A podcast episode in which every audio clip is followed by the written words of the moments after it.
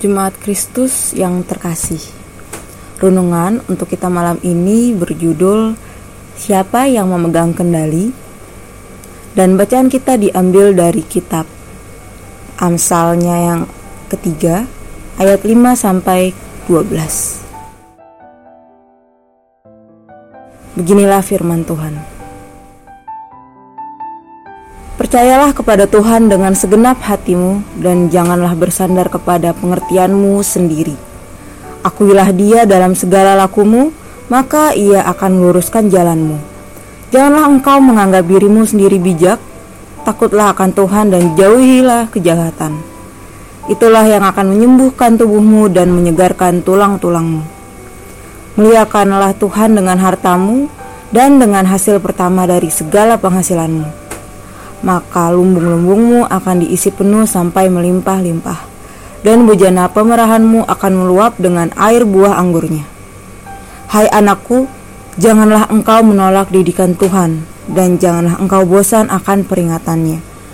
Karena Tuhan memberi ajaran kepada yang dikasihinya, seperti seorang ayah kepada anak yang disayangi.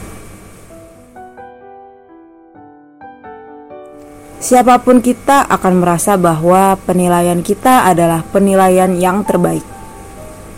Di satu titik ini memang benar, tetapi kita juga harus belajar melihat bahwa ada perspektif dan penilaian lain yang harus juga kita pertimbangkan.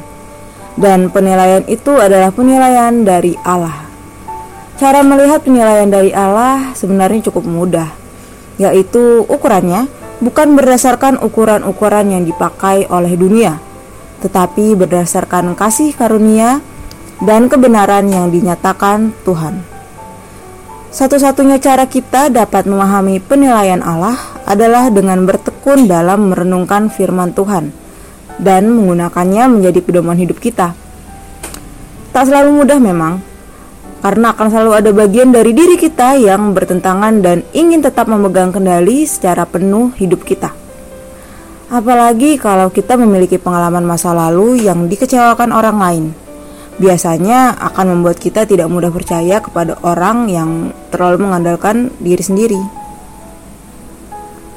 Namun, jangan pernah menyerah, karena usaha kita bukanlah hal yang sia-sia.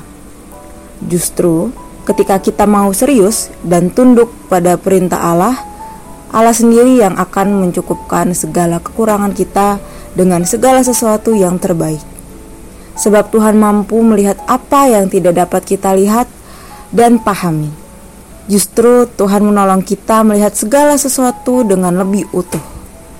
Yuk, belajar untuk mengomunikasikan segala sesuatu kepada Tuhan agar kita dapat menemukan jalan yang terbaik. Demikianlah renungan malam ini. Semoga damai sejahtera dari Tuhan Yesus Kristus tetap memenuhi hati dan pikiran kita. Amin. Jemaat yang terkasih, mari kita bersatu hati menaikkan pokok-pokok doa yang ada dalam gerakan doa 21 GKI Sarwa Indah. Mari berdoa.